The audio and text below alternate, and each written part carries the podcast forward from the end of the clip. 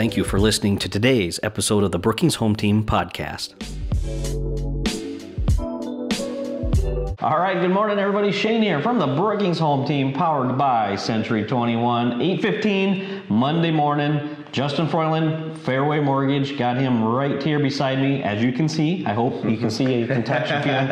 Um, he's here today to talk about uh, a, a tip here, Monday, or a, a mortgage tip for you guys. Justin, what kind of tip do you have for us today? Perfect. Thank you, Shane. Uh, today I wanted to spend a little bit of time talking about seller-paid closing costs and the maximum that you can ask the seller to pay in those closing costs. Uh, I've been asked by a couple different people lately, and there's not really one straightforward answer because it, it, it's strictly dependent on the loan program that you're using.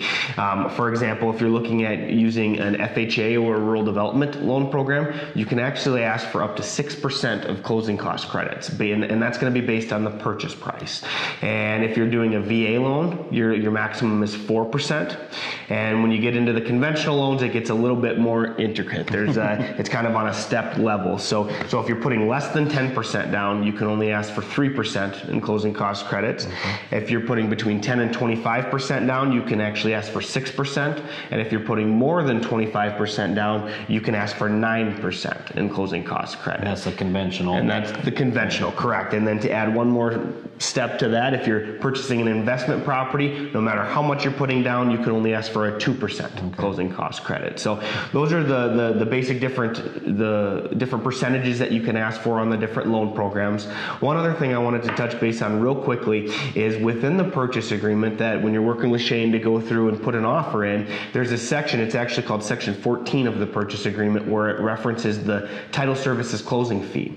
And I've had a couple people be under the misconception that that is referencing paying, if, if you were to indicate there in the purchase agreement that you're doing fifty percent seller, fifty percent buyer. I've had a couple people misunderstand that and think that that was referencing the closing costs as a whole, when actually, in all actuality, that's actually just representing one three hundred fifty dollar fee. So it's it it's, can be quite a quite a surprise if you if you weren't understanding that uh, th that fully. Um, as I was telling Shane before we got on here, uh, one of the last times that came up was was someone that was trying to purchase a house on their own from a for sale by owner, not working with a real estate agent, which just gives you one more good reason to give Shane a call and, and work with him, because I know he goes through that very thoroughly with you in that in that step of the process. So that's kind of what I wanted to mention yep. there. Shane, any just, questions at all? Yeah, I wanted to touch just on that closing service fee, because that is a good point there. Um, and, and it is uh, number fourteen, kind of on that, what, the fourth page there of the purchase agreement or yeah. something. Um,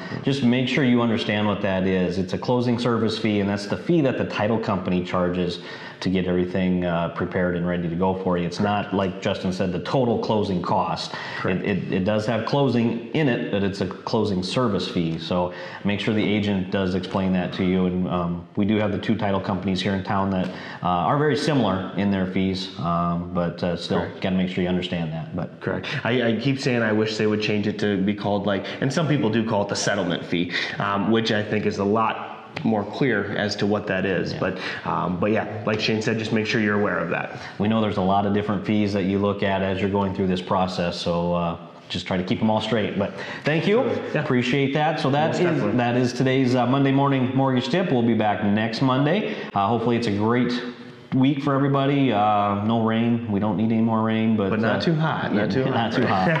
And I uh, just wanted a quick quick blurb out here to uh, um, to wish all the soccer teams that are coming here for the big soccer tournament uh, good luck as you come out here. If you guys are on a team, uh, look for me. I'll be out there most of the weekend and um, cheering you guys on. So thanks again for watching, guys. We'll be back next week. Have a great rest of the week. We'll see you. Thanks, guys. Thank you again for listening to today's episode of the Brookings Home Team podcast. For more real estate information, please visit us at brookings home team dot com.